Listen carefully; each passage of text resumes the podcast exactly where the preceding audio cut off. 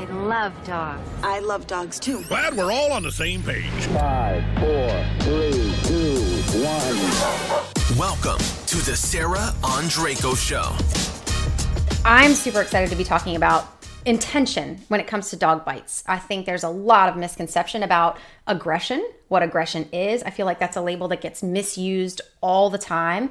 Oh, and then also when it comes to bites, I think some people underplay bites and I think people overplay bites. So, some of the things I want to dive into today with you is talking about intent behind bites, like the severity of them, what it means, and from a behavior perspective, what we're going to do about it based on what we think the intent is or what the purpose is behind it. So, uh, Jim, um, you've got a lot of experience on this, um, and veterinary forensics is just one of those fields that is incredibly fascinating to me. I could puppy dog around and shadow after you for months at a time and never get bored. It's such a cool subject, and um, I'm really excited that you can pull in information um, about all of these different types of bites and how dogs bite so that we can use that information to prevent dog bites in the future from a behavior perspective. Um, one of the things I always like to say is, is the, the dead still tell tales, the dead still talks. So, Yes. um, you know, you do a lot with fatality, uh, fatalities when it comes to dog bites and dog attacks. So you've been able to take a lot of the information, even post mortem, to teach us about what we can do um, in other cases down the road from a behavior perspective with um, with some of this information. So, Mm-hmm. thanks so much for joining me today. Hey, I'm glad to be here. And, you know, bites is over the years has kind of become my thing. I did my master's at the University of Florida uh, veterinary forensics program, which is through the vet school in, um, you know, in veterinary forensics. But my thesis was on the procedures and evidentiary needs of actually how to investigate serious and fatal dog attacks. Because unfortunately, I mean, I'm a retired police officer, and unfortunately, for many, many years, what happened is if somebody got killed at the worst, the police would walk in, they'd shoot the dog, they'd load up the body, and everybody went home. And that's all the information we had. And I guess around the time of the Diane Whipple attack in San Francisco, uh, I'd gone into behavior and training, and um, the old cop in me surfaced because I was fortunate. I got hired very young, so I was able to retire uh, in my early 40s. And um, I started looking at it, wondering I, the human dog relationship is such where we kill them off all the time. But how does that relationship go? That's because we're jerks. But Yeah. how does that relationship go so bad that they wind up killing us? And there had been some people who had looked at it academically, people who are now friends of mine, like Dr. Randy Lockwood, who's now retiring at the ASPCA, and um, Dr. Jeff Sacks, who was with CDC. Uh, they wrote the, the, the initial big papers here in the US back in the late 90s about breed and bites and attacks and stuff. But I started looking at it with the combination of a behavioral person and a cop and looking at the relationship of what I could find from the evidence.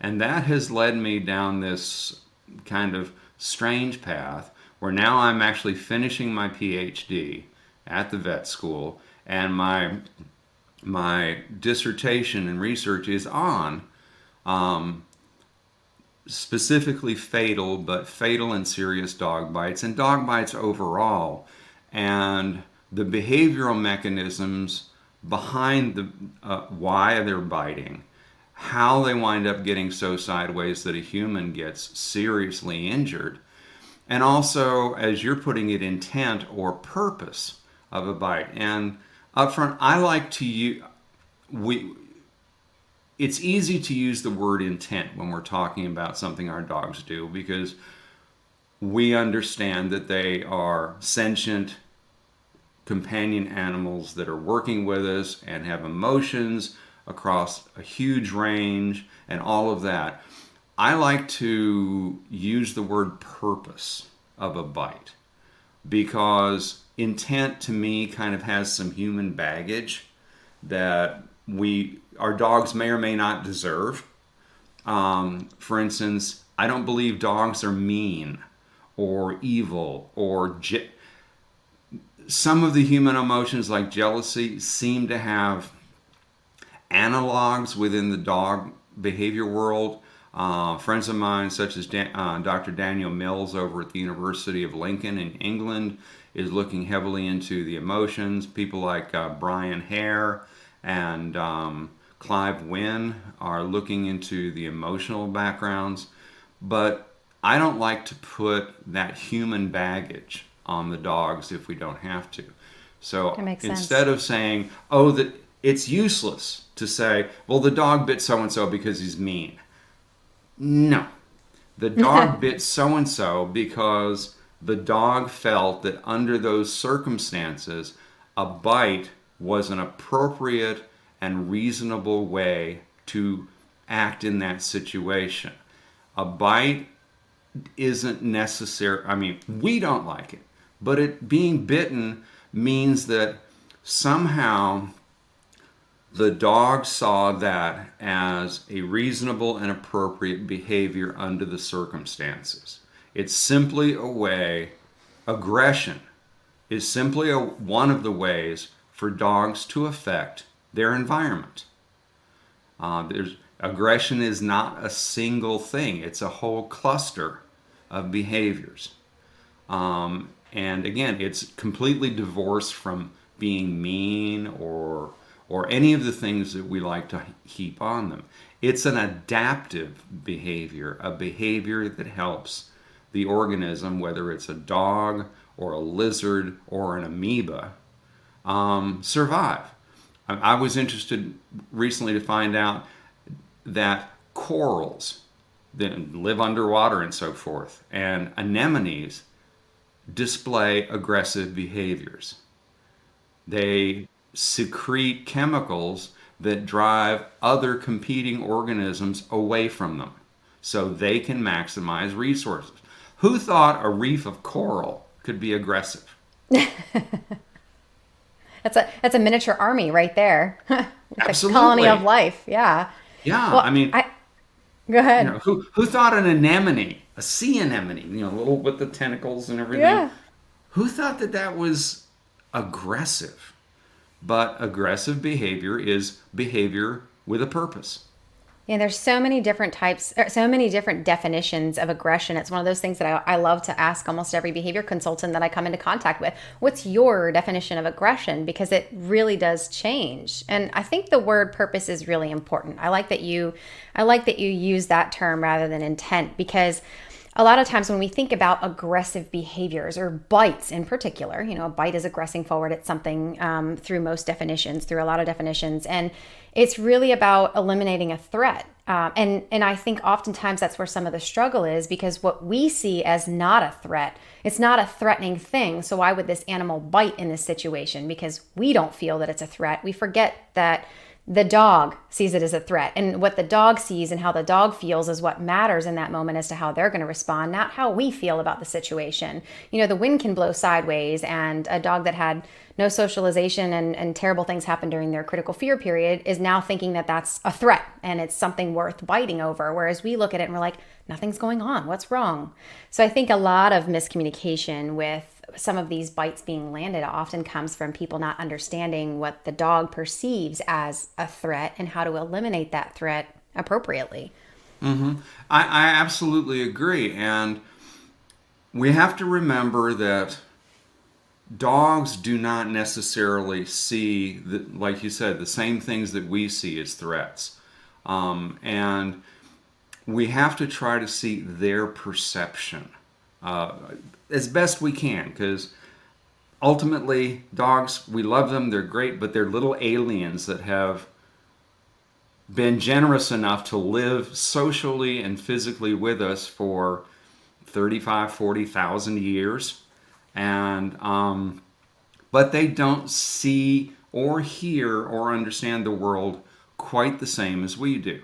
So what a dog perceives as a threat when when I look into a bite investigation it doesn't matter whether that's a what we would consider a valid threat um, so, because for instance, it happens all the time where children get bitten in the face. There's dog size, the dogs are there. So people get upset and they go, Oh, little Susie got bitten in the face. This must be a horrible dog. But if we put ourselves in the dog's position, what did they see when Susie came up? Well, what they saw was a small being that had wide eyes that were focused straight on them. Mm-hmm. They had their teeth showing. Mm-hmm.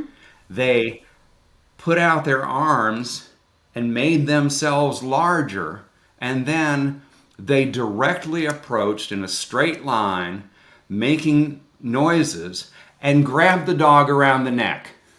Well, all of those are dog body language signals of a potential threat from a conspecific. They haven't, that dog may not have been around children and may not realize this kid does not mean or does not intend or have the purpose of being a threat. Instead, little Susie is not being watched properly by their parents, and mm-hmm. Susie winds up getting a bite. So there's a bite, and you look at it, and sure, it looks terrible, but the dog has one time engaged with limited, moderated, and controlled force at the closest thing to their face in order to gain space. They don't have thumbs, so they can't push you away. Um, and so, yeah, perceiving threats is a huge part of trying to analyze why a dog bit and how the dog may have perceived um, that action as a threat or an invasion of its personal space. So, to me, aggression has been defined, as you say, by a lot of people as uh, behavior intended to do harm. And I think that we're deficient when we look at defining aggression as intending or even have the purpose of harm. Aggression is a, the, the cluster of behaviors that we call aggression has a couple of purposes. Number one, it's commonly used to gain space, whether it's from a conspecific or whether it's from a perceived threat, but it's used to gain space. It's, pri- it's another primary use is to gain access to or protect resources. And your yard is a resource, the food bowl is a resource, reproductive access is a resource. Um, you, you as a person and your companionship and relationship with that dog is a resource. So some of it's protection of resource, I know there are books and people out there who break aggression into all these different categories and maternal and, and territorial and this. Bottom line is get space, protect resources, or protect themselves from perceived harm. And if we look at those clusters, um, we can see those purposes. For instance, two dogs uh, bow up over a social dispute or access to resources. If every time two dogs had an argument, they got in a fight and they wound up injuring or killing one or both of them, the species wouldn't have lasted very long. Instead, they have the complex group of behaviors, signaling behaviors, that sometimes we pay attention to and sometimes we don't, but that has the conversation going back and forth. So that even if there's a, even if it goes from signaling to a fight, dispute fights between two dogs typically do very little damage. And it's a question of the dogs using that contact to decide who is more committed to the outcome here and who is willing to use that ritual combat to cede um, territory or resources to the other one without getting seriously hurt. Um, so, you know, aggression doesn't mean causing harm. There, it, it a, there's a lot of it that's involved in posture and movement. Um, not as much vocalization as we do because we don't shut up. But um, if we understand aggression as a way of securing basic purposes, suddenly some of these instances start making a lot more sense. In, in my PhD work right now and in my dissertation, I'm looking at how these serious attacks happen. And I've been able to break them down based on the behavior plus the physical evidence gathered from being at the autopsies and looking at the injuries and analyzing where and how and how often and how how hard the dogs bit and what the purpose of those bites were i've been able to basically break fatal dog attacks and serious dog attacks into a couple of groups we have the accidental cases where a dog does something that in a dog's mind that makes normal sense and is not a, a real threat addressing. The dog is grumpy, you're, you're, you're walking along, and you reach over to pet him, and he's got an ear infection you don't know about. You pet him on the ear, and he, and he turns around, and it's a quick snap. That, if some, there have been people who died, usually children, from that kind of thing. But the dog, there's no purpose in actually destroying the target. The dog is expressing pain or just trying, like from Susie, getting a little bit of room. Um, now, in a, one of the cases I worked, that single snap resulted in a single canine tooth piercing the carotid and jugular uh, vessels on the child's neck, and the child bled to death. Was that a calculated attack? Not really. That's more of a, I'm calling them accidental. Then you have defensive, um, or, or what I call, I, I, I think what I'm calling human, I'm sorry, I'm calling dog mediated attacks, where the dog is perceived a threat or the dog is is getting space and is exercising um, the the bite behavior to achieve that purpose and the threat keeps coming and the dog responds to that and then there are a group that i'm calling human uh, mediated factors where a person has either deliberately or unintentionally created behaviors that have in, in, encouraged or reinforced a violent response from the dog. Whether it's somebody teaching a dog to be a guard dog, or whether, um, and the one I love is you've got, and, and I hate to pick on old people because I'm getting there, but you've got the little old lady with the little Marf Marf dog in her arms, and the little Lhasa whatever is.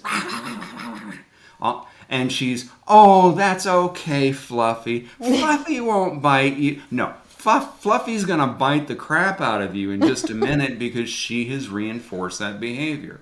Yes. And then another class that we have is cases I've worked on where actually dogs are either being used as weapons, and that does happen, or I've had several cases where dogs are being used to conceal human crimes. Uh, for instance, a child um, victim of sexual abuse is then thrown into an area where a chained up, unsocialized dog is, and the dog winds up biting the child, and people blow it off as a dog attack. Or um, oh, it's terrible. uh, a situation that I worked and actually flew to the scene where the victim was actually killed by another person, but then the dogs were encouraged to engage with the dying and then dead person in order to inflict massive injuries to cover the human crime. To make it look like it was the dogs that killed the person. Right. And, you know, fortunately in that case, the, the investigators involved said, We've never done one of these before, so let's call Jim. and I flew out and um, assisted them with it, and yeah, we can prove it was a murder. Um, that the dogs were secondary. Um, one of the good things was that um, after some work and some evaluation, uh, the dogs involved were not just destroyed um, offhand. Instead, uh, they went into some rehabilitation and were placed Oh, excellent. um, because the dog's behavior was caused by a human and uh, without actually setting them up for that the dogs never would have been involved So, looking at some of these different cases and some of these reasons that these attacks are happening, what are some of the, um, and everybody has their own different kind of bite scale. I, I like to use the blend that Ian Dunbar and Sophia Yin kind of put together. Um, but, kind of, can you go into detail a little bit about what some of these bites mean, like what they look like, whether post mortem or prior to, whenever you're investigating some of these cases, and what each of these bites kind of mean to you? Uh, well, I've been, I, like you, I've been using the Dunbar scale for a very long time, um, and and learned about it from Ian years ago.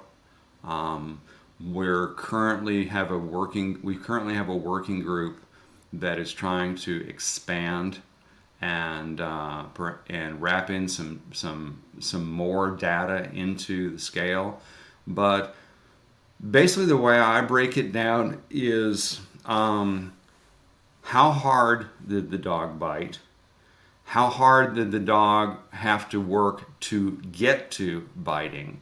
Um, how long did the dog engage? And how many times? So we're looking at with the things that we can quantifiably assess using the Dunbar scale or Sophia Yin scale as a base.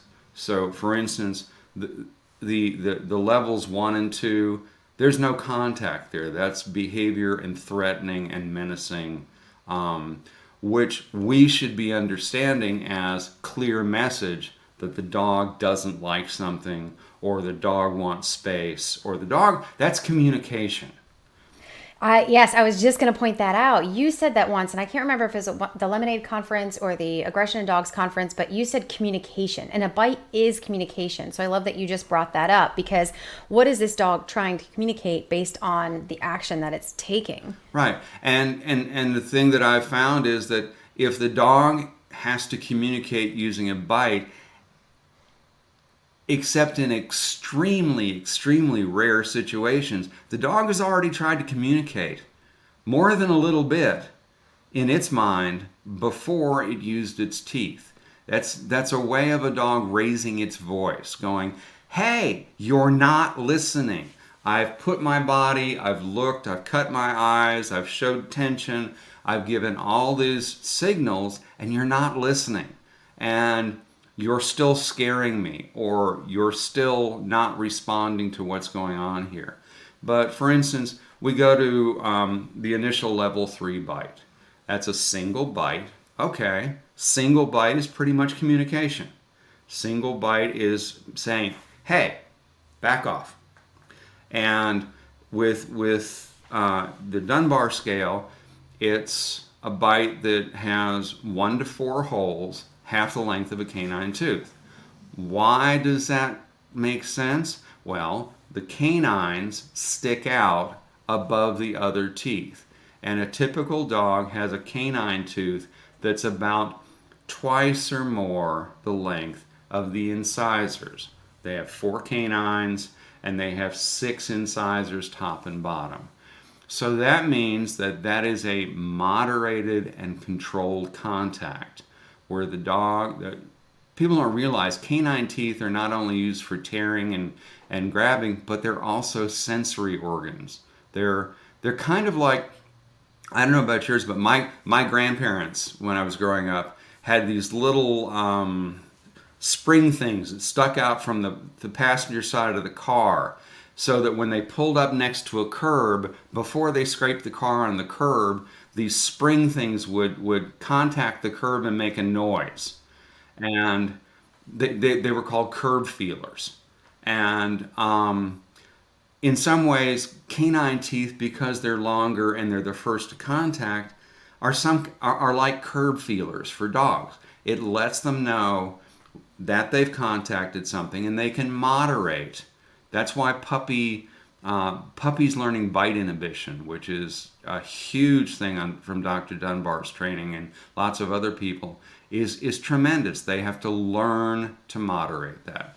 But so so a level three bite, you've got one to four holes, um, which means just the canines. So limited contact of teeth and only half the depth of a canine tooth. I mean, we can try and we, we can try and parse it out more specifically, but it's really hard.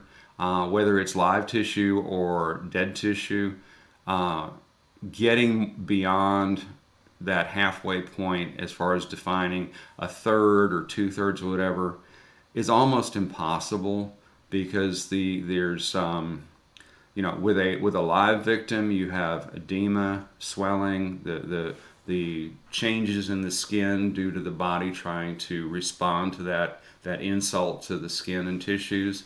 On a deceased person even if they die right afterwards you still have issues with skin being a plastic and malleable um, surface and how much muscle and fat is it backed by.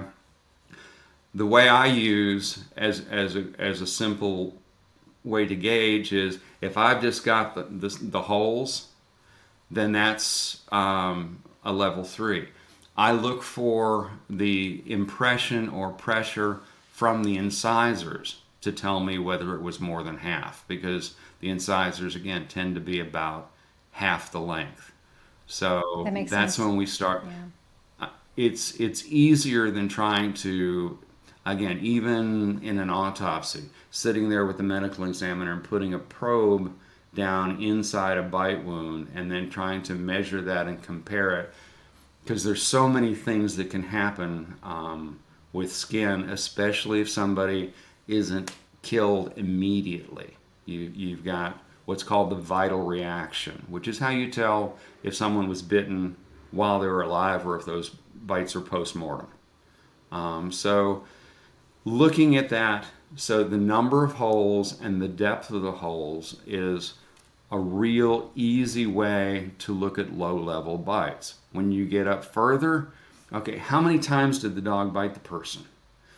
Were those bites all low level? Well, if there's a couple of bites and they're all low level, um, Ian has, uh, Dr. Dunbar's added uh, the 3B, which basically means the dog is trying to communicate, he's still holding himself back, but you really aren't listening.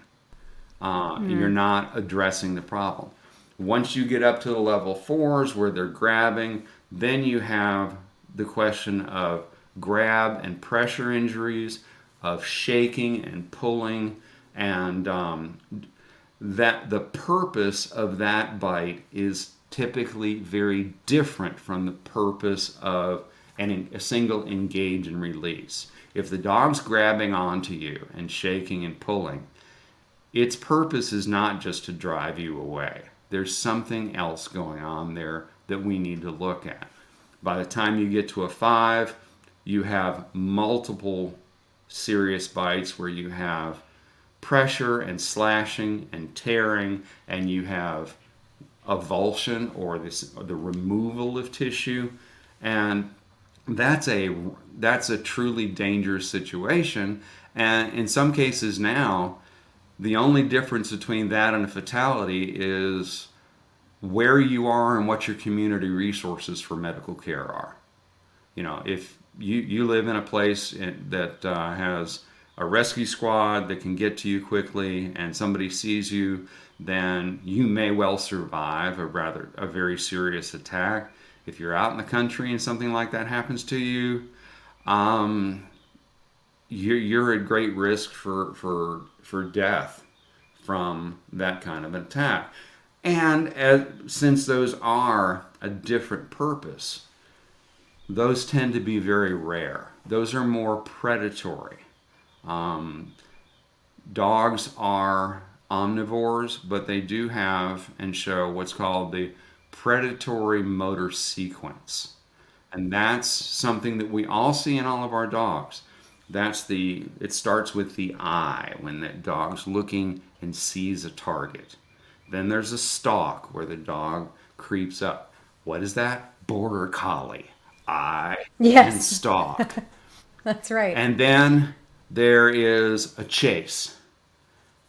Still border collie. Um, or any other dog, but especially herding dogs. But we've bred them to stop there because the next step is typically a disabling bite. And then there is a kill bite. And that kill bite is usually that grab, hold, shake, and tear.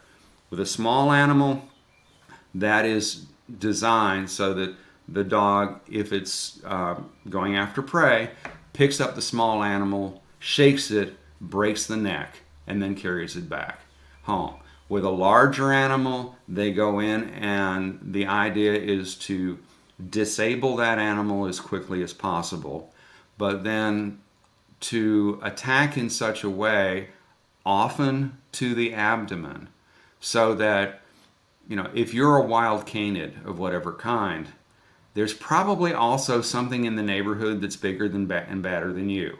Bears. Ah, or whatever. Lions, Yeah. tigers, bears, whatever. So if you go for the high value, high caloric internal organs first, you get the good parts for survival, and then you can leave it, the chicken wings for everybody else. Um, and then canids and our dogs too um, will dissect, and they will also carry stuff back to uh, their den. Uh, you know, they pick they. My guys pick up their toys and carry them back into their crates and chew on them and all that all the time. That's part of that behavior sequence. But when that behavior sequence becomes closer to its full fulfillment, that's when we start getting really dangerous stuff happening. And where do you see that line between that semi inhibited or inhibited bite and that completely disinhibited bite, where you go from controlled to uncontrolled? Um, that's where the basic criteria that I look at come together. How hard did the, the dog bite? How hard and, and how much did the dog have to do to to work to how, how much did it persevere? How much did it have to work at in order to make that bite happen the way it did? How many times did the dog bite? Um, those, you know, basically um, force, frequency, and um, persistence. You know, how did this dog bite once and back up, or did it chew its way through the door and then come after the target? What was the dri- how much driving force was there to inflict the bite?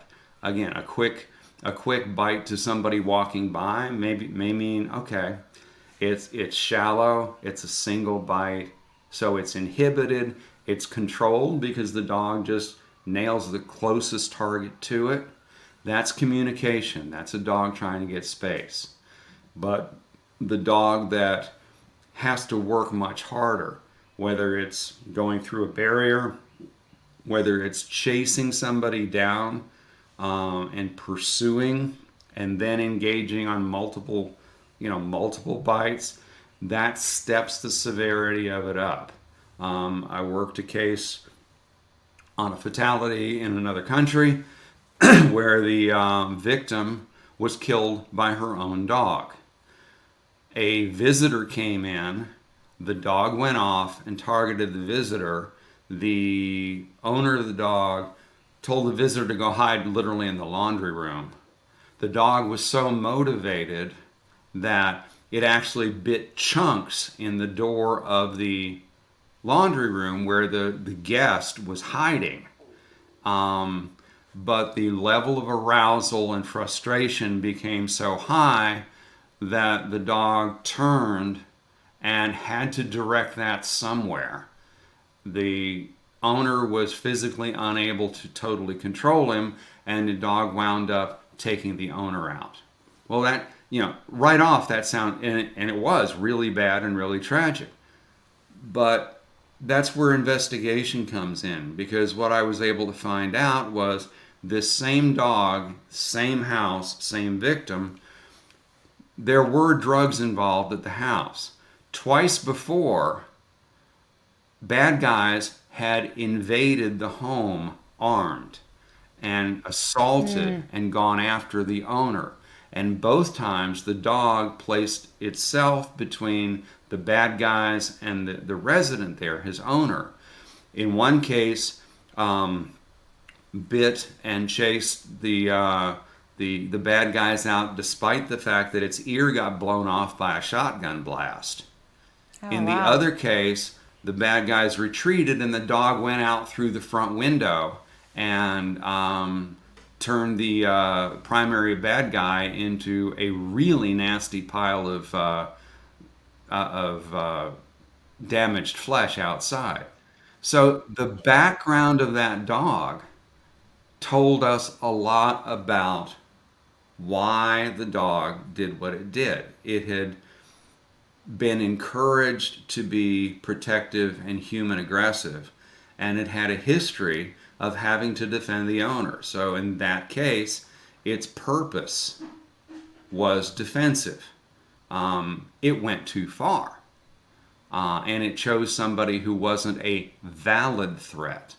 But to the dog, he perceived that visitor as a threat. It was somebody who hadn't been there before, it was an odd time of day, and the circumstances were, were not normal.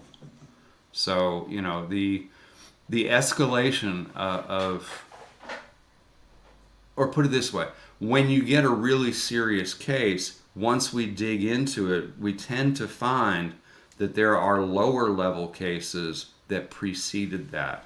That, again, in the dog's mind, that behavior fulfilled the purpose that the dog was looking at achieving in those lower level cases. Not all dogs escalate, but then not everybody, for instance, that um, is mean as a child and pulls a cat's tail winds up graduating to be a serial killer. Right. But some of them do. That's true.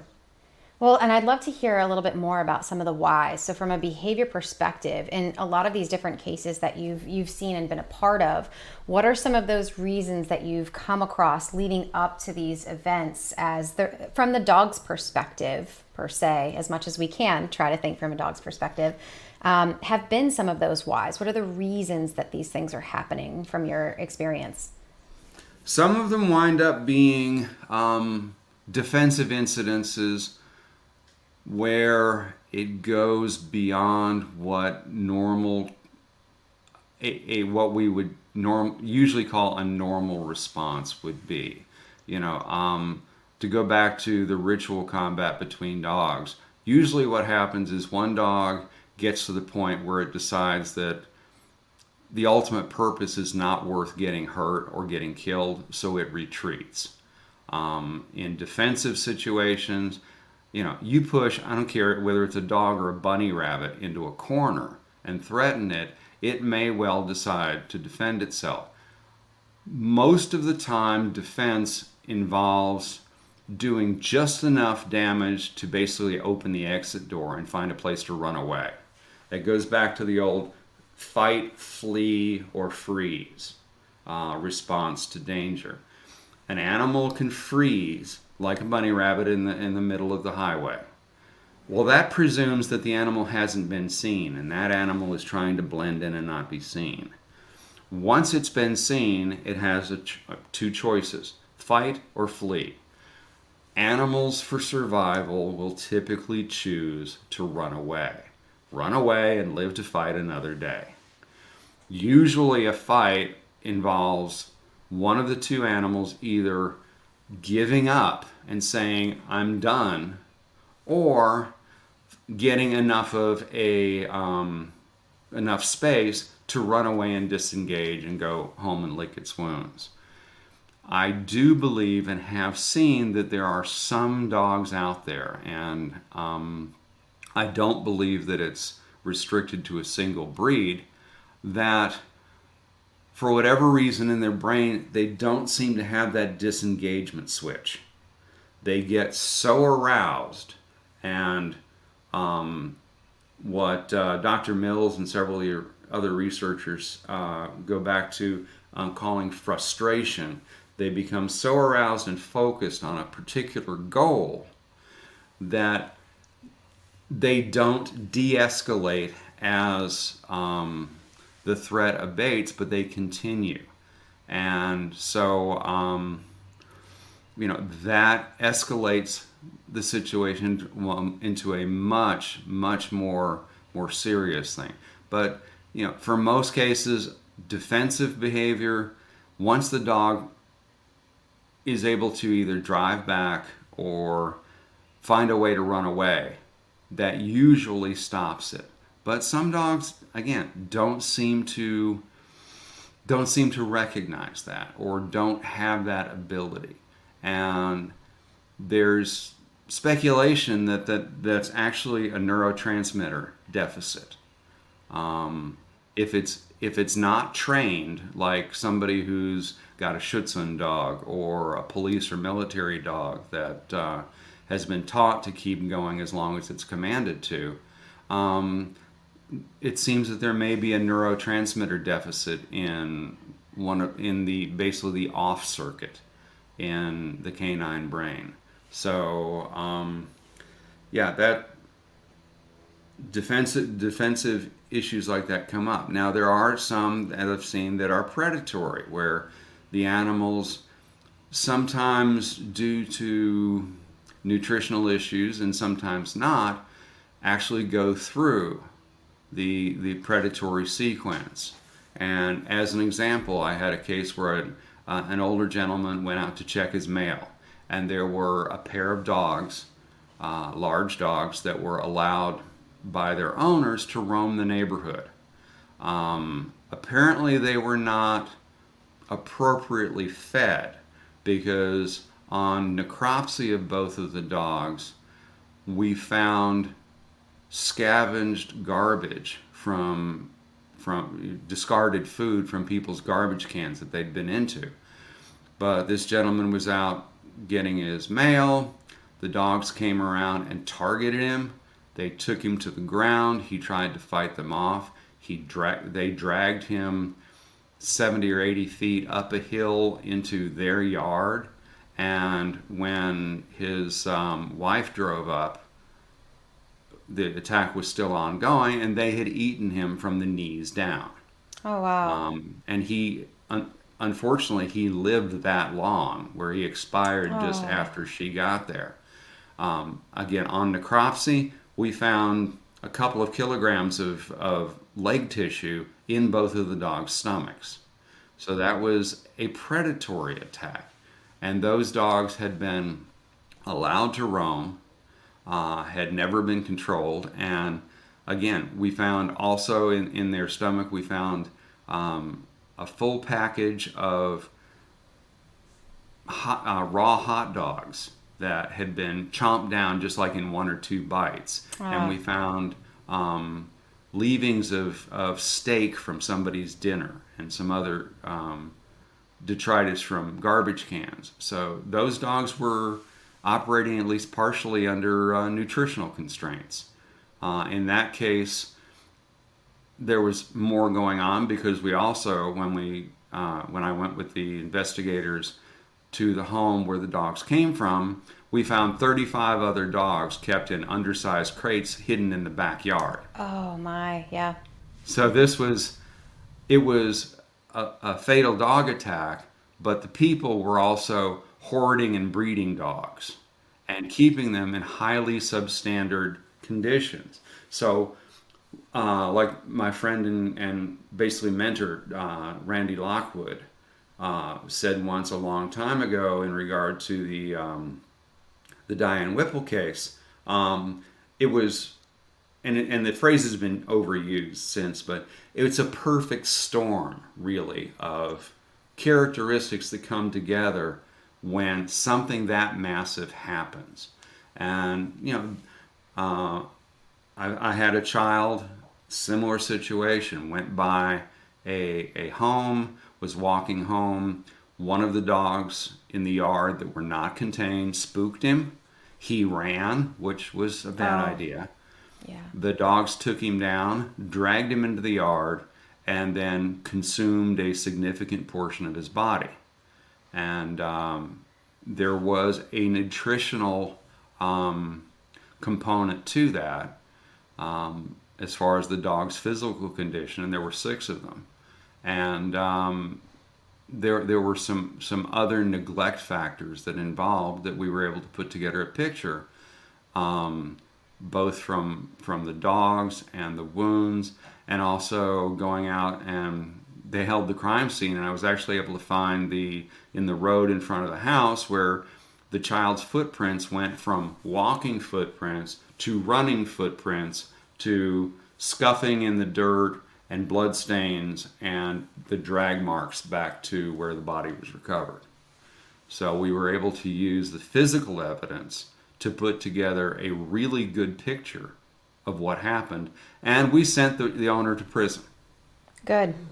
And this is where I it, it always comes to mind. I mean, I've I've been working with pit bull type dogs and rescues and dog fight dogs for a very, very long time, and so anytime someone says to me, "Oh, this is horrible. These dogs are terrible," it, it always stems back to the humans, how the humans are involved, the irresponsibility factor on the side of the human owners, because ultimately we've created these dependents and when we're not f- fulfilling their needs we're creating these perfect storms as you say. We're the ones that are driving these very very dangerous behaviors and i think that's often very difficult for people to separate. They immediately blame the dogs. The dogs are vicious. The dogs are monsters. The dogs are just innately terrible. Um, think about what happens the step prior to these dog attacks, to these fatal attacks in particular. It is always human driven. It's such a very odd um, rarity to have a, a, an animal that's so genetically off that they just want to run out and kill things. Like it just doesn't happen Yeah. like that. And, and I would liken it to humans. We within humans. I mean, I, and I think our percentage wise, we're probably way higher than dogs. But we do have our Jeffrey Dahmers and Ted Bundys and Yes. this moron that shot up uh, the, the the grocery store in Aurora, Colorado, and uh, you know people that are are so improperly wired that they do horrible things. And I've seen a couple of dogs out of all the thousands of dogs, a couple of them that were just psych- basically psycho. Um, how did they get there? Uh, in the, the, the couple of cases, there have been iffy welfare issues, but there's also had to have been something else, and we don't necessarily know because we don't always have a history. But that's one of the things that I find valuable and interesting in investigating these is okay, we've got an incident, but how did we get here? Why did this incident happen? To begin with, I want to know okay, this happened right now. What happened five seconds before the bite? What happened 10 seconds? What happened 30 seconds? What happened an hour before? What happened a week before? What has been the the additive factors that have come together? You know has this been a behavior that's been tolerated or encouraged? Has this been a behavior that's been successful in the past? And today it uh, went further than it had in the past. You know and whether that's with um, you know fatal or serious bites or just simply a regular biting dog um, in, in rehabbing um, i had a uh, I- I have uh, some Kevlar protective gear and a young dog, about eight months old, that a client had, um, had learned when they called me, they said they'd been working on it. The dog was only biting them about eight times a day. um, and the, the, but the dog had learned that this behavior made it possible for them to manipulate their environment. Mm-hmm. And they got what they wanted. Yep. So I threw my Kevlar pants on and took the dog on the leash and the and wearing the, the protective gear and the boots, stood there. And the dog goes and, and bit and bit and bit and bit and I just stood there. Yeah. And finally, the dog's and looks up, and nothing's happening. And "Rah, huh? and it's like, okay, are you done? Sit. That's right. Dog plops down. Dog gets cookie. Oh my God, I've been doing this wrong the whole time. You know, it wasn't a magic fix, but by starting the intervention by being able to safely have the dog be unsuccessful in what it wanted and then being able to replace that misplaced behavior with something um, that got the dog more of what it wanted, we were able to start the dog down the path towards um, rehabilitation and understanding the difference. Was that a mean dog? No. Just somewhere early in its life, it had learned that this was a successful behavior. This And so, was the dog dangerous? In its current state, yeah, had it been exposed to people that were not prepared for that or young kids, it could have done a lot of damage. But was it really a dog that, that needed to be destroyed because it was um, un- unredeemable? In that case, no. You know, it doesn't always work out that way. But like yourself, I've worked with um, qu- quite a number of fighting dogs. And for instance, we had the 21 dogs that came out of Ontario a few years back. Uh, those were my dogs. And uh, we got them out of Ontario, put them in rehab. And of those 21, there were two that I refused to take. Six of them are now working in law enforcement as detector dogs. Two of them are bona fide uh, service dogs. Love it. And other than one one dog wound up in permanent sanctuary, one dog wound up having medical conditions, and the rest of them have been successfully placed and living in family situations after rehab for um, two years now. Excellent. Yeah. So we have to, you know, even reinforced dog dog combative violent behavior, like fighting dogs, who have been typically abused to encourage them to be as violent as possible towards other dogs, even even that aggression can um, sometimes be be moderated and controlled, or or um, replaced with more acceptable and safer behavior. Well, and the one thing I always love to talk to people about, uh, especially when it comes to dogs that are potentially aggressive towards other dogs, is that it doesn't have any bearing on whether they'll be aggressive towards people at all. And we're so used to the human way where if you're a human and you're aggressive to another species, you're likely to be aggressive to the same species or, or any species really. Whereas in the dog world, those things can be very independent of one another and very separate from one another. Yeah. Well, look at look at fighting dogs, professional level fighting dogs. In a in a and I hate to use the word professional, but you know what I mean. I know exactly Um, what you mean. In a formal dog fight, you've got uh, a 16 foot square pl- plywood enclosed area where the two dogs are put at each other from opposite corners. In that space, you have three human beings. Yes. You have one handler for each of the dogs, and you have a judge. Yep. You know, now dogfighting judge is not something I've ever aspired to be, but you put the two dogs together and they're extremely violent. But if either of those dogs redirects to a human target, being the handlers or the judge, typically they're shot on the spot Yep. because even those horrible, nasty people who are using these dogs for blood sport and, and maiming and killing each other, they don't want to get bitten. So they're selecting dogs that are very reactive to conspecifics to other dogs, but are not human aggressive. So, you know, one does not necessarily mean the other. Now it's interesting we bring that part up about too with with dog fighters not tolerating a redirect or a displacement of aggression.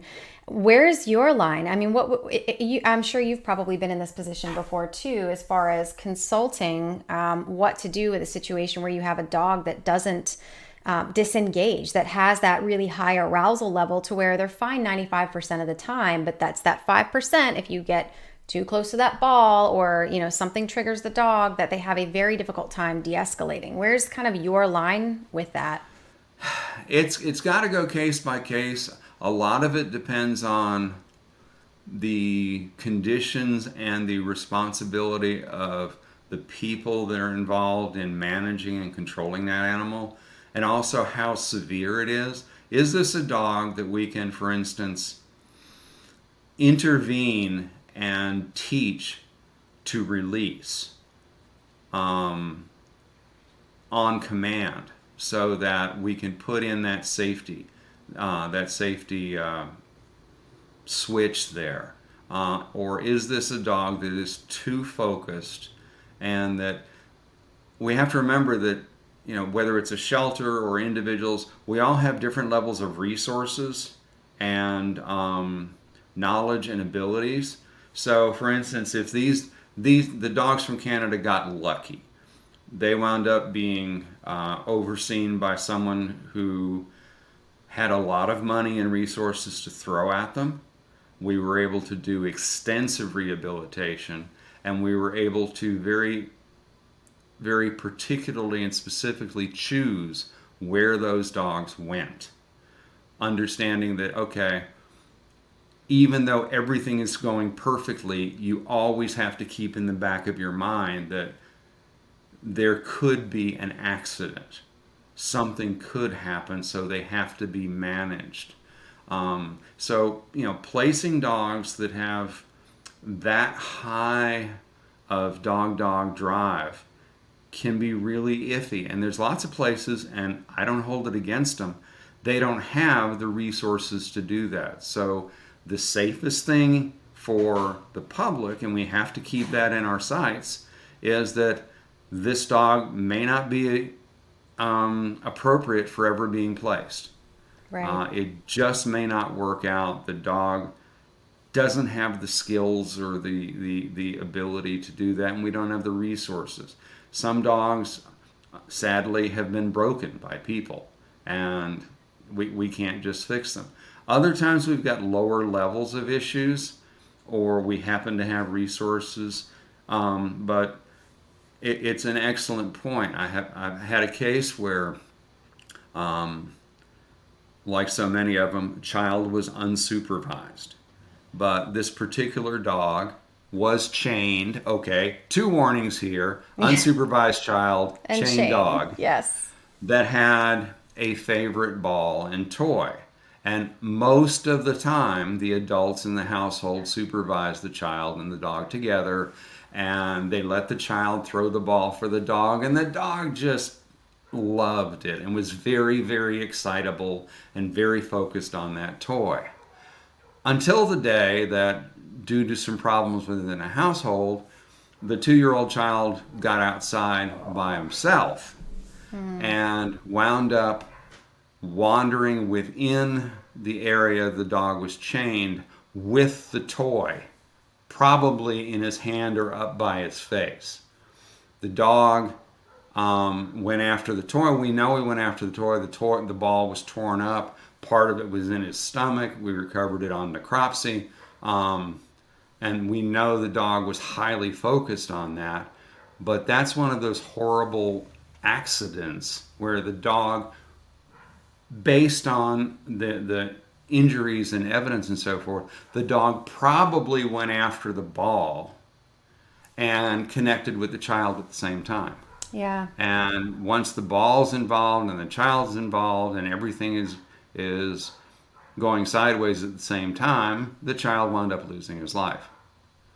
Um, so yeah, the you know that kind of focus we have to be careful with, and you know that kind of uh, and, and again, if it's if it's dog dog focus, we've got to be really careful that that's not somebody who's going to take their and again, regardless of breed, going to take their big dog out that's got horrible dog dog focus like that, and walk them on a flexi leash. Yeah.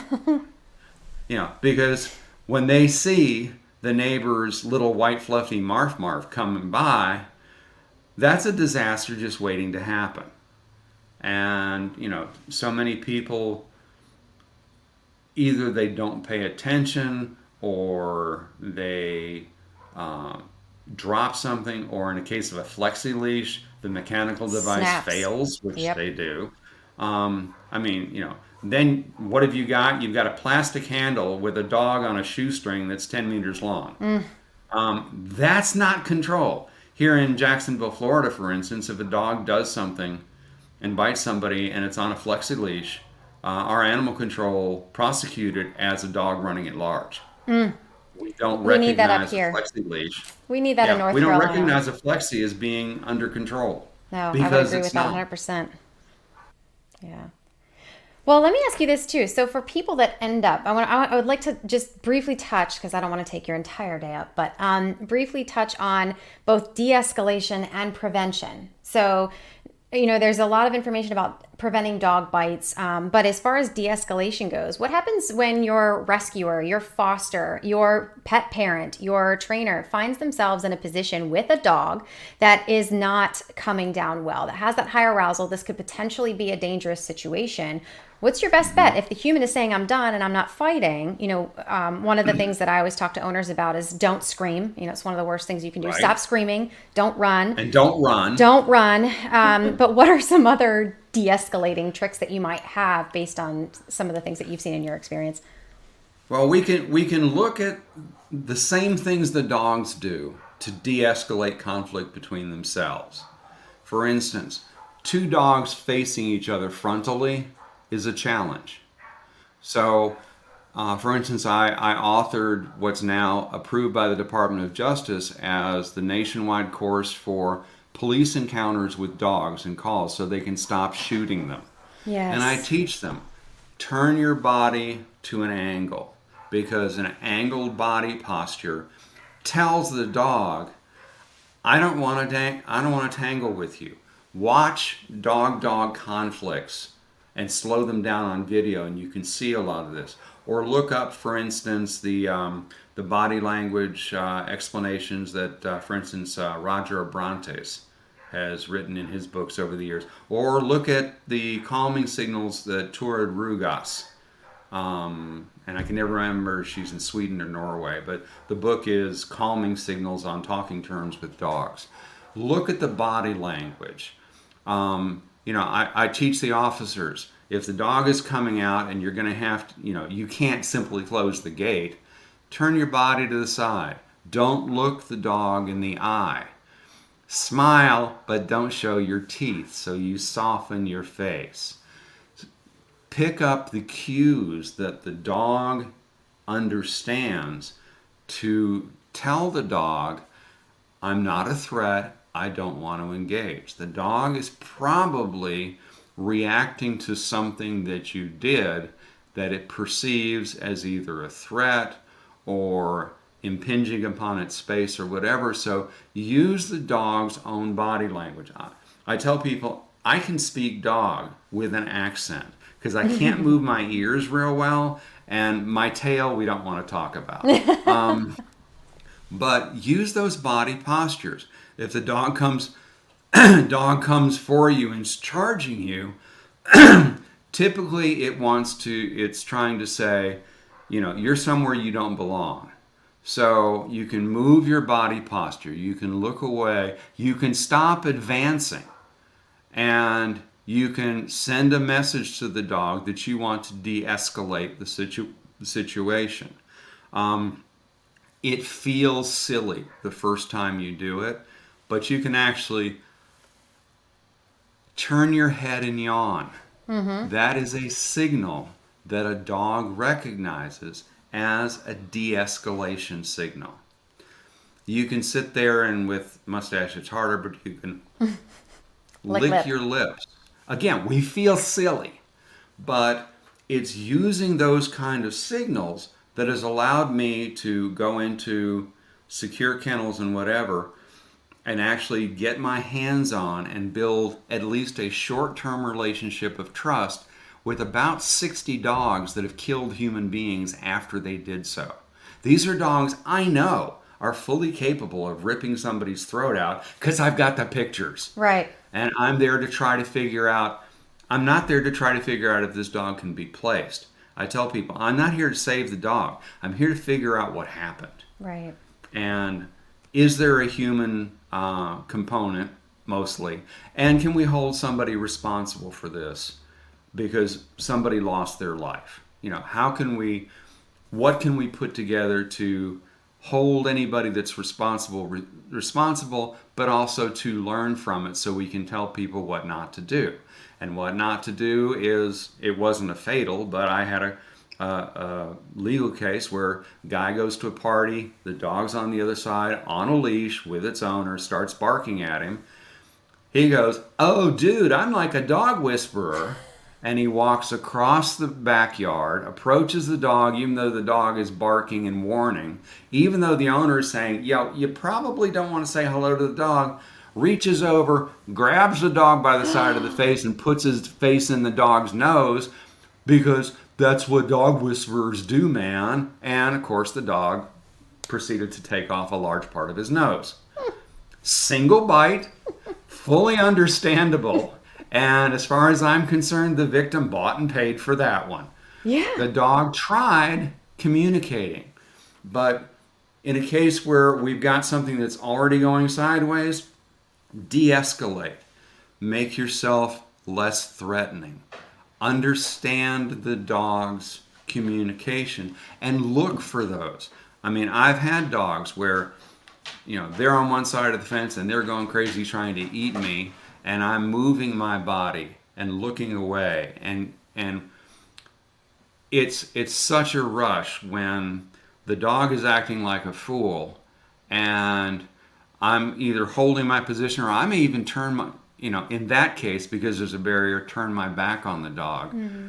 but once the communication the conversation starts the dog is tense and they're tight and they're looking at me with the hard eyes and I see that first.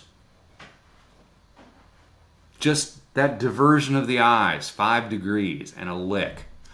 I'm starting to communicate. And I can return similar signals. And it's such a rush to watch the level of arousal drop and that trust start to come up. You know, I'm not going to take this dog home, but I can use body language and positioning to communicate in dog with the dog, coupled with, you know, not showing body tension, not yelling, keeping my voice down. A lot of things where we go from confrontation to negotiation is the is the way I put it. It's a great way to put it. Yeah. If we learn dog language and if we learn to see the warning signs before it becomes critical, then it's very possible we can negotiate with the dog. Because negotiation is, is two big things. Number one, negotiation requires communication. You don't negotiate with somebody by yelling at them and jumping up and down and threatening them and, and, and hitting them about the head with a rolled up newspaper or a stick or whatever. That's not nego- that's not communicating. So first we have to communicate, which means we both have to give and take and we both have to speak the same language. And no communicating with a dog is not whispering, it's not ESP, it's not only for special people. Any of us can do it. It's an easy language to learn. We recognize most of it, we just have to put it into place. So the first step is communication, and then the second step in negotiation is I have something you want, you have something I want. It's in both of our interests to meet both of those sets of wants or needs. So, dogs we are really lucky with. Um, I don't have any experience with elephants or um, tigers or lions. Um, you know, so I don't know what they want. But we're lucky because dogs are what we call affiliative and gregarious. They like being in groups and they like associating with human beings. So I've already got something we can feed off of each other with.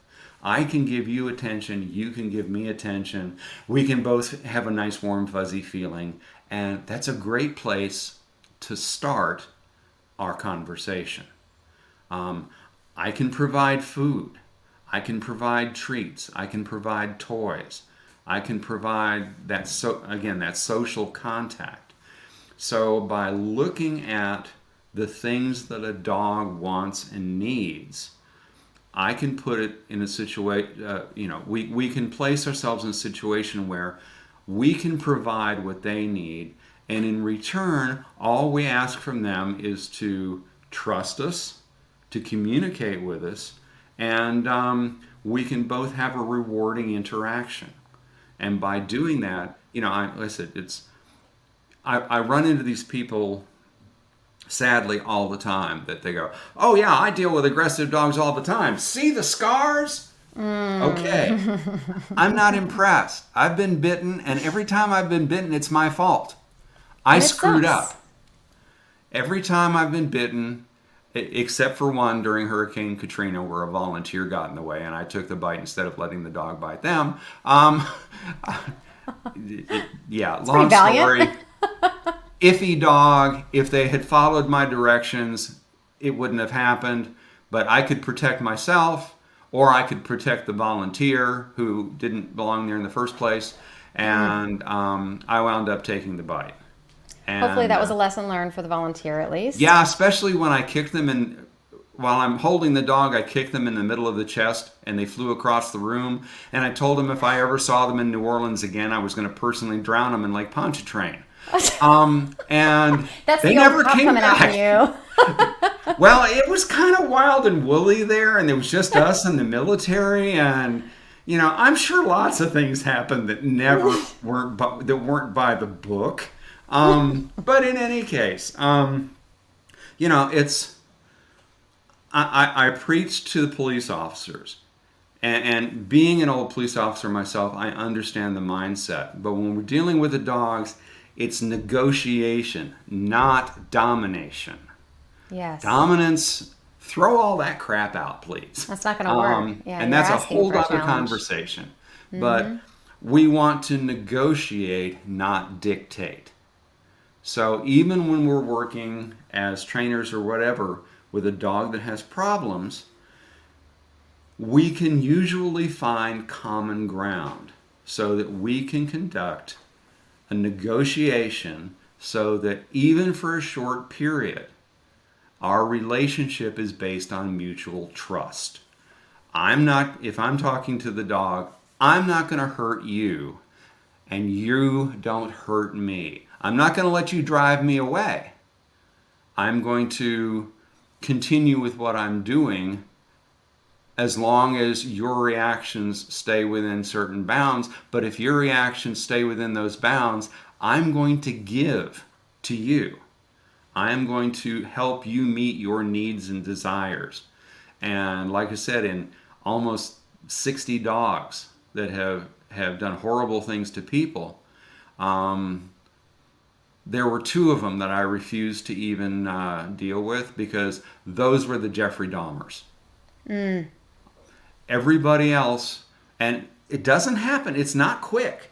I mean, I may sit literally in front of a kennel with my back to the fence on the floor for an hour while the dog is going stupid until I finally get that one break where I can start to make the connection. And once I start, and I say, it's it's really a rush to to for both of us to get that connection. Here you have a dog that has some real problems and whose needs have not been met, and you know it's very rewarding for the dog to be able to go, oh, okay, I can trust you. I can interact with you. I don't have to lose my mind anymore. Can you scratch right here? and, and that's that's a wonderful feeling. Um, you know, it would be great if we could trans, you know, magically transfer that so the dog would do that with everybody. Sadly, a lot of these dogs are way too damaged. But at least, and and you know, it sounds strange, but that's why there have been times where I've said, okay, the dog and I are getting along, we're doing fine based on my experience and training. I'll actually sit down with the dog and at least give them the sedation if they're going to be destroyed right there so that no matter how bad their life has been, their last few moments are with somebody that they at least for a moment can trust and can have a connection with. That's but wonderful. like I said, the bottom line is negotiate. Learn to, you, you can read, you can look at a zillion and 52 um, videos on YouTube or whatever of dog of dog interactions and dogs interacting with humans and bites. Learn the signals, and even if you feel silly, try to use those signals to connect with the dog and build that level of trust. Um, you know, I've, I, again, I've worked with plenty of dogs that have had serious problems, and um, you know, it's sometimes it's hard to make the transition, and that's why I, I, when people have serious problems, I don't recommend boot camps where you send the dog away and then get it back because if as a trainer, if I haven't taught you what to do, it doesn't matter whether I can handle the dog. That's not the issue at hand. But again, use that those skills and that language to negotiate with the dog. Well, and I, I, like that you're mentioning everything about what to do for the dog and what the dog wants and kind of what the dog needs as far as communication goes. And, and to piggyback off of that, I like to think about what they don't want as well. You know, we talked earlier about eliminating threats and having purpose behind these aggressive tendencies, the, the warning bites to give the dog space as humans, we can very easily communicate what consent means. I don't want you touching me. I don't want you in my space. Yet, when we look at another species like a dog, we go into their space whether they want it or not. That dog doesn't want to be manipulated, but we're going to manipulate them because mm-hmm. it's, it's us first. So, if, if everyone can kind of take a step back and say, would I like it if someone came into my space and just told me that they were going to touch me whether I liked it or not, or they were going to manipulate me whether I liked it or not? You know, how would you feel about that? And, and not that we want to anthropomorphize, but to put a human emotion on it so that humans can understand, perhaps from the dog's perspective, what they also don't want potentially, and how we're right. kind of and- abusing our privilege as humans to just kind of take over that space whether they want us to or not. Yeah, and and learning to recognize the signals that the dogs use to tell us that. You know, learning to recognize those early communication steps. You know, you come towards the dog and the dog is feeling grumpy that day, you know, whether it's your dog or another dog, and the dog looks at you and keeps looking away. It's talking to you. It's trying to tell you, I'm not really up for a cuddle today. Um, you know, the dog licking its lips or yawning or looking and seeing that the dog's pupils have gone from normal for the light to suddenly they're highly dilated. That's a, that's a physiological sign of a change in their emotional state. They are becoming either fearful or excited or something is happening. But if you're sitting there and the dog's just pupils are normal and you do something, that's one of the early signs. Tension. Is the dog's mouth open like the you know the typical yellow lab or is it tight? Mm-hmm. Is it mm-hmm. closed? Is it drawn tighter at the edges? Are you starting to see teeth? All of those things are things that we need to learn to rec- recognize and honor and say, okay, I don't know why, but right now you seem to have something going on where you're not comfortable. So the best thing I can do is change the situation. Uh, you know, if a dog is sitting, if one of my dogs is sitting over there and feeling uncomfortable, and it's clear if I need to do something with the dog, then fine. I set myself up to bring the dog to me and to reinforce that positive response rather than violating their space and making them more uncomfortable. Yeah, it's something I tell my kids all the time. You can either make this situation better or you can make this situation worse. But think about what you're going to do first and which direction that's going to take things. Yeah, and I have to look back. You know, my parents were, we had dogs growing up, but they were average dog owners. I mean, you know, for the time, it's, you know, they, they weren't sophisticated dog owners. But even at that time growing up, if as a kid you got bitten by the neighborhood dog or whatever, the first thing your parents did was, all right, what'd you do What'd to deserve do?" that? That's right. Not, What'd you oh do? my God, there's a dangerous dog. It's, what did you do? You did something. And I want to find out what it is because we're going to make sure you understand don't ever do that again or I'll kick your butt. Um, That's right. and you know so we need to uh, to in order to honor a dog's ability to make choices which i think is very important we need to recognize when they're trying to tell us what their choice is and you know we there, there's an awful lot about the you know the force free and never aversive and whatever. Okay, force free is great because you know not forcing another organism to do something is really the the crux of what should we should be doing with each other too. Yes. We should not. And, you know, people say, well, I'm going to show the dogs in charge. No, what you're going to show is that you're a bully. Yes. Exactly. And what you don't realize is when, and I learned this through years as a police officer,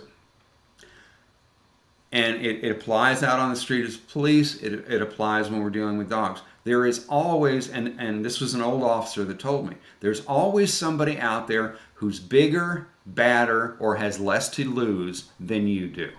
Yes. So you cannot win fighting all the time.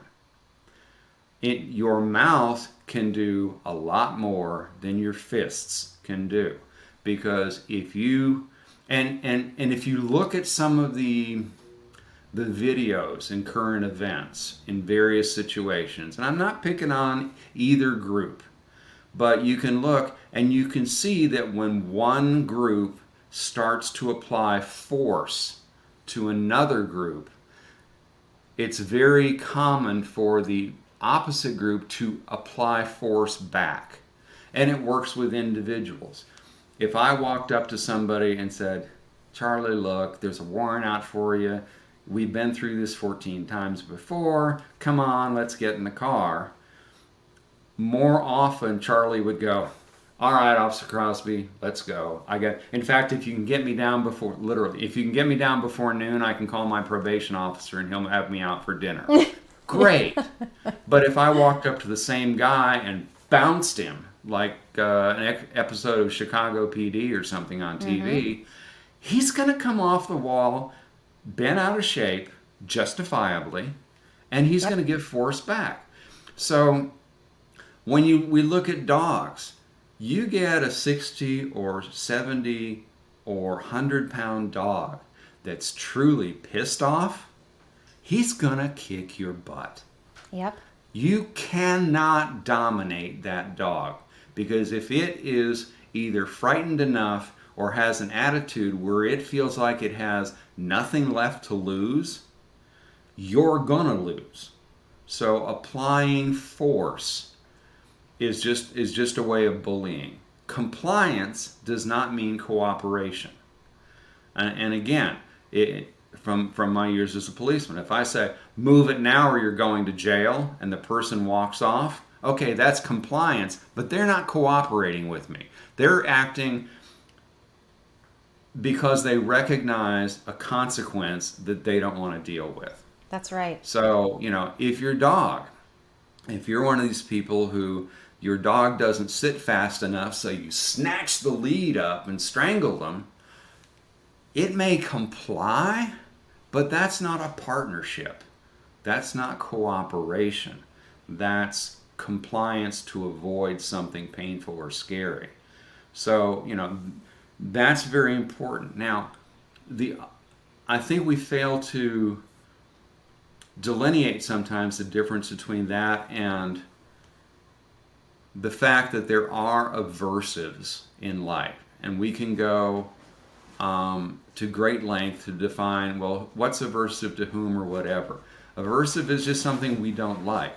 So if my little uh, Jack Russell mix, um, Pete, who is a jerk because he's a Jack Russell, um, is is out on a leash and uh, sees another dog that he decides he doesn't like and starts barking and lunging at him, and I tell him, uh-uh, sit right here.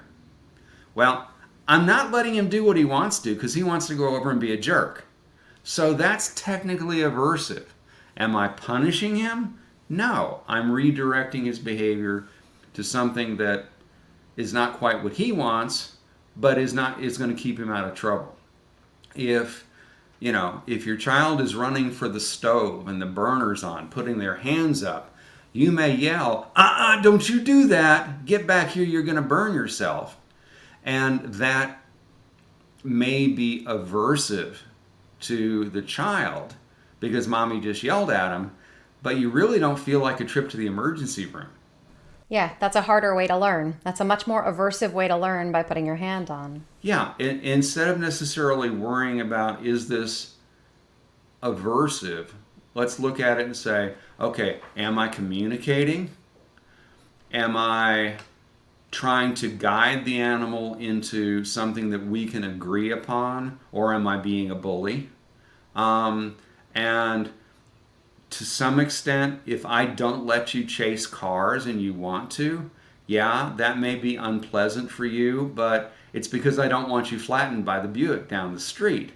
And so I'm going to be knowingly somewhat aversive, but I, I love the, the, the thing that um, IAABC and CCPDT and a lot of organizations have come with is we use the least invasive, minimally aversive technique, uh, especially when it comes to making life-saving decisions with the dog. Mm-hmm. We're going to be the least invasive, so we're just like a doctor. If I can, if I can give you antibiotics or do open abdominal surgery, I want to try the antibiotics first. yes because there's less of a chance of it going sideways and it's going to be less unpleasant for you. Uh, and minimally aversive, well, I may not let you get away with everything forever, but I'm going to make the alternative as acceptable and cooperative with you as possible so that we can avoid we, we can avoid unnecessary um, bad situations, and we can avoid me being a bully because you know the, the those old ways um, we, we've changed. And again, I, as we were talking before we started recording, years ago when I started, I actually used electronic collars mm-hmm. until I learned better because I learned the science and I learned to put myself in the dog's shoes. And um, the last few years that I used them in competition, I did not use the impulses at all. What I actually used, and I still think there are, uh, if you could remove the shock part of it, I conditioned my dogs so that if they did something, you know, I blew the whistle and they sat 500 yards away, I could hit the button for the tone only mm-hmm. that I had conditioned as a secondary reinforcer. So I was able to reach out four or five hundred yards and go, good dog. Yes. It was like a really long range clicker. Um, so, you know, the, th- the thing is, we, we, we need to work on understand, if we understand the behaviors and we understand the welfare and we understand the needs, then we can use that positioning to avoid being bullies to avoid beating up on our dogs and to to to meet their needs and to develop that that partnership that um, to me is the the the essence of why dog, we and dogs have been hanging out for 40,000 years. Um, we not only they're not only useful, for instance, as hunter gatherers in finding prey or something, but we haven't done that for a long time, and we still keep them around, and they still tolerate us. So there's that companionship that's that's built up that um, we need to honor and try to build on. The mutual part to a mutual relationship. Yep. Yeah, and and don't violate that trust. Absolutely, for sure. And I, I think that um, starting with some of the mistakes that we make with dogs can really help us better understand why some of these things happen. Why, what is the purpose behind these bites that occur, these attacks that occur, fatal or non fatal? But it gives us so much more information when we try to understand it from the dog's perspective and really try to use communication tools that they're understanding of as well that don't really um, hinder that trust, that don't, you know, that isn't forceful to where we're, we're pushing them in a position that they don't necessarily want to be in, but rather cultivating that mutualistic, beneficial relationship both ways between dog and human. Yeah, I think that if one of the ways we could reduce dog bites over the spectrum is simply to pay attention and to understand the communication that's, that should be going back and forth. Because, and, and just the other day, I made a, uh, I responded, you know, what what's the old thing? Oh yeah, let me let me do something instructive. Let me argue with somebody on the internet. Um, but you know, they were saying that you know the old thing about well, the dog just snapped. Yes. No, I hate that the line. dog didn't just snap. Something ha- well, the dog didn't give any warning. Yeah, I'll on a few cases every once in a while there are dogs that for instance have been punished for giving warning you know the old thing Mm-hmm. Punishing the don't growl. punish the growl That's right. you know they have been punished for warning and so it happens once in a while but typically no the dog has tried to warn you and you were just either unknowledgeable not paying attention or deliberately blowing it off when the dog tried to talk to you before the bite um, there's a great video online, uh, and you can find it if you look. Uh, a few years back, there in in Denver at the TV station there, they had a, um, and I don't know where she is now. Uh, they had an anchor by the name of Kyle Dyer, Ah, yes. and the setup for the situation was the day before this large uh, large dog, a Dogo Argentino, had gotten out on the ice, and the firemen had gone out and saved him from falling through the ice and so forth. Great story. You know, the dog was safe. They had the next morning. Kyle had the, the owner and the dog with her on the set. Great human interest story. Everything is wonderful. And um, suddenly, the dog bites her right in the face. Well, if you go through that video, especially if you slow it down, what you see is a dog that, number one, is already anxious. You've got a dog that's never been in a TV studio, and if you've ever been in front of the camera, you know that there's a lot of crap going on just out of sight. There's big cameras, there's hot lights, there's noise, there's wires, there's people running around with headsets. It's chaotic off off that little piece that you're seeing. Um, so the dog's already anxious. The dog is letting her pet, but she decides to do for good TV, give the dog a kiss at the end of the interview. And you watch the video, and especially I've slowed it down for students. The dog leans back, he looks away, he's already licked a couple of times. He bares his teeth and then he engages as she continues. Now, it's over a short period of time. I really believe that sometimes dog thinks dogs think we're their slow relative because they communicate very quickly back and forth. Yes. Slow down some videos of dogs interacting and watch the signals going back and forth. It's amazing. So I think they think we're a little slow. But um, and, and it was cool because she's a dog person and, and she recognized she would not cooperate with any action against the dog because she recognized she bought and paid for that. Yes. That she should have seen those signals. The owner should have probably also seen the dog getting because you could see the dog tensing and went through a lot of those signals that again if you look at either Turid Rugaas's book or um, uh, Dr. Kendal Shepherd over in uh, the UK, who's a friend. She has something called the ladder of aggression.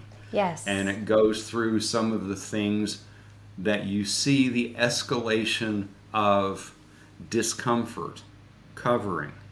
Um, and people misunderstand it. It doesn't mean you necessarily hit all the rungs of the ladder.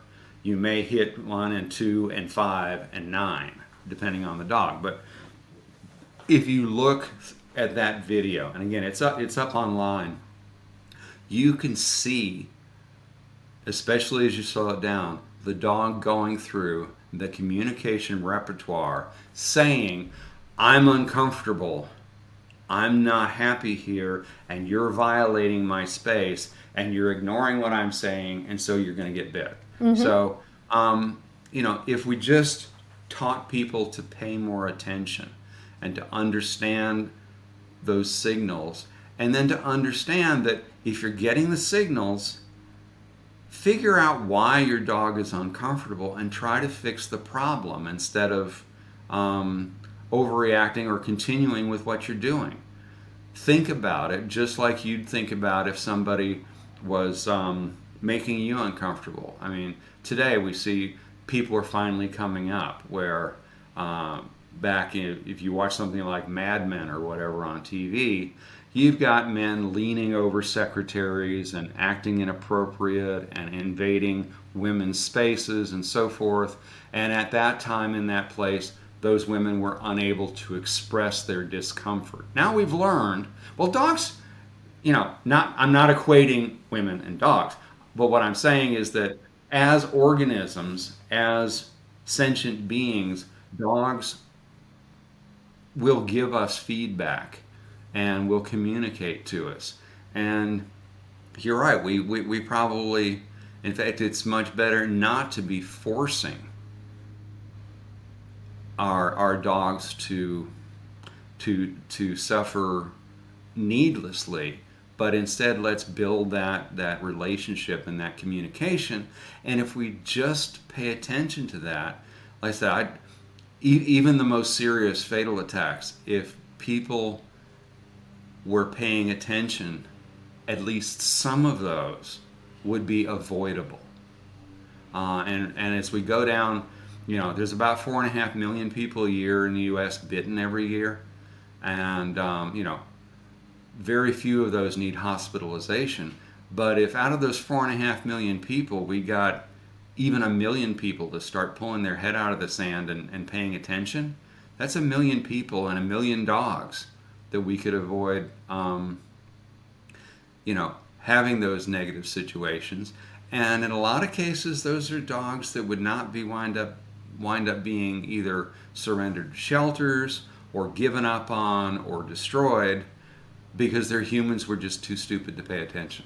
Yeah, the human factor is really what is the deciding factor in what a dog feels the need to do uh, to defend themselves or to communicate with us. Absolutely. Um, you know, it's we we we can't just blunder through life like a like a bull in a china shop with whether it's whether it's dogs or now you know I'm not particularly a cat person, but cat people know that cats have specific behaviors that they perceive as being threatening. Um, I know, you know, having worked in the animal control world, that you know, lots of other animals have have different responses to different kinds of behaviors. People who have um, who who have companions that are parrots, birds have an entirely different way of interpreting the world. And uh, it's our responsibility to recognize those perceptions and to, you know, a, whether it's a bird or a dog, they can only act like a bird or a dog. We're the ones that have the option of, of learning of learning their um, perceptions. That's right. It's up to us. We have that ability, we have that brain capacity, and so it's it's our responsibility to do so. For sure. Mm-hmm. Yeah. Oh gosh, Jim, this has been awesome. I feel like this is chock full of such fantastic information. I could keep you here all day. I'm definitely going to pop down and visit you in Florida and come check out what you do for sure. Yeah, it's it. Unfortunately, it's one of those things that it's either all or nothing. Uh, and you know, and right now I'm spending a lot of time sitting right here, writing my dissertation, and you know, inputting data into to tables and and analyzing things and so forth. But um, It's an important piece of work. yeah, and and that's the other thing. It's and it's it's I've always found it kind of interesting.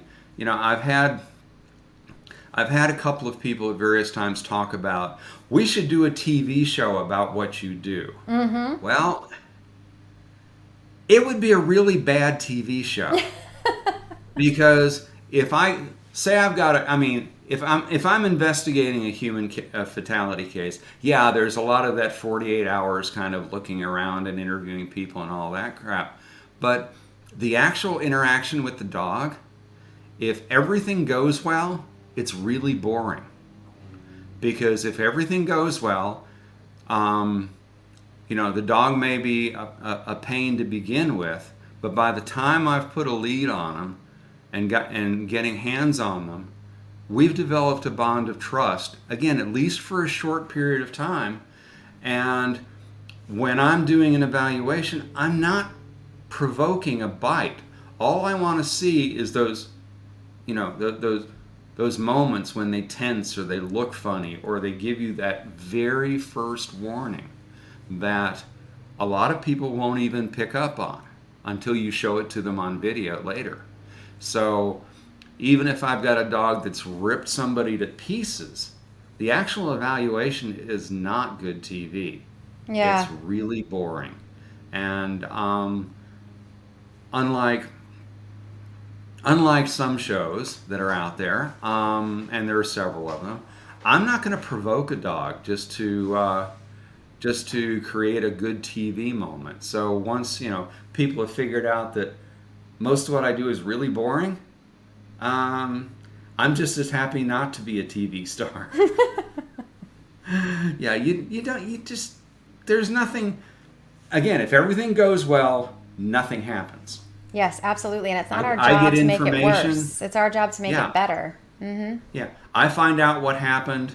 I get information from the dog. I'm I may well be there with a veterinarian if the dog's put down uh, doing a necropsy to see if there's something organic that caused the problem. I may be standing next to a medical examiner, um, going through an autopsy, documenting wounds and and assisting with suggestions on where to collect DNA evidence from, measuring bite marks, all of the stuff, the, the technical stuff we do. But if everything's done right, that's all pretty boring. Well, for the non boring parts, for all the fun stuff that you have out there that people can learn from your your plethora of experience, what's the best way to keep up with um, what you've got coming up and how people can continue learning from you? Um, well, I do Google, so if you Google Jim Crosby dog, all kinds of crap comes up. um, um, I I am out on Twitter at at the dog guy Jim. Um, uh, I do have a presence on Facebook, but I rarely check it because I think that that's probably the center of evil in the universe.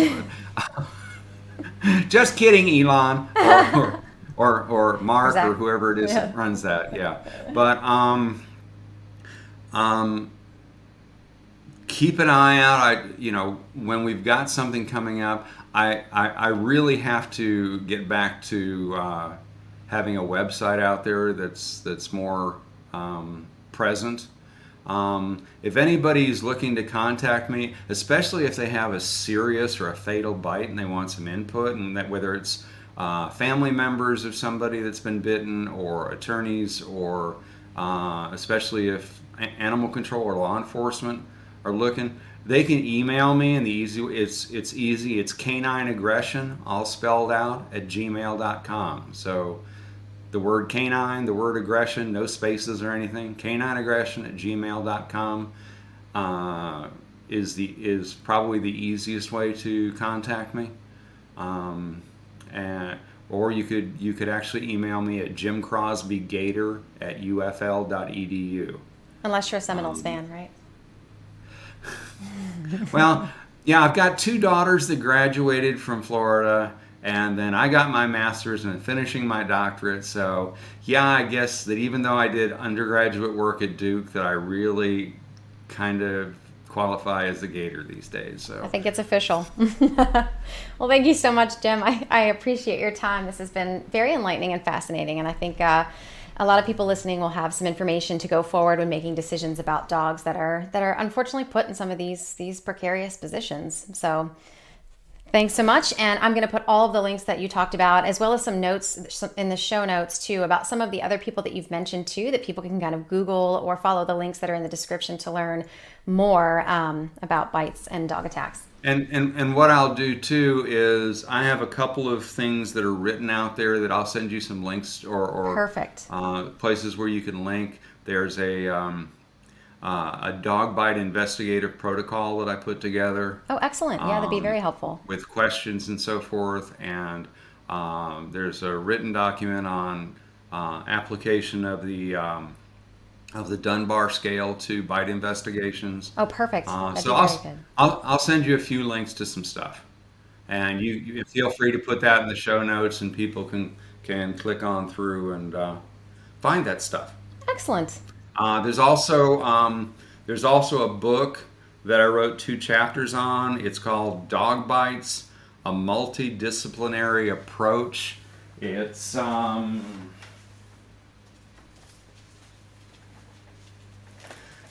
that book.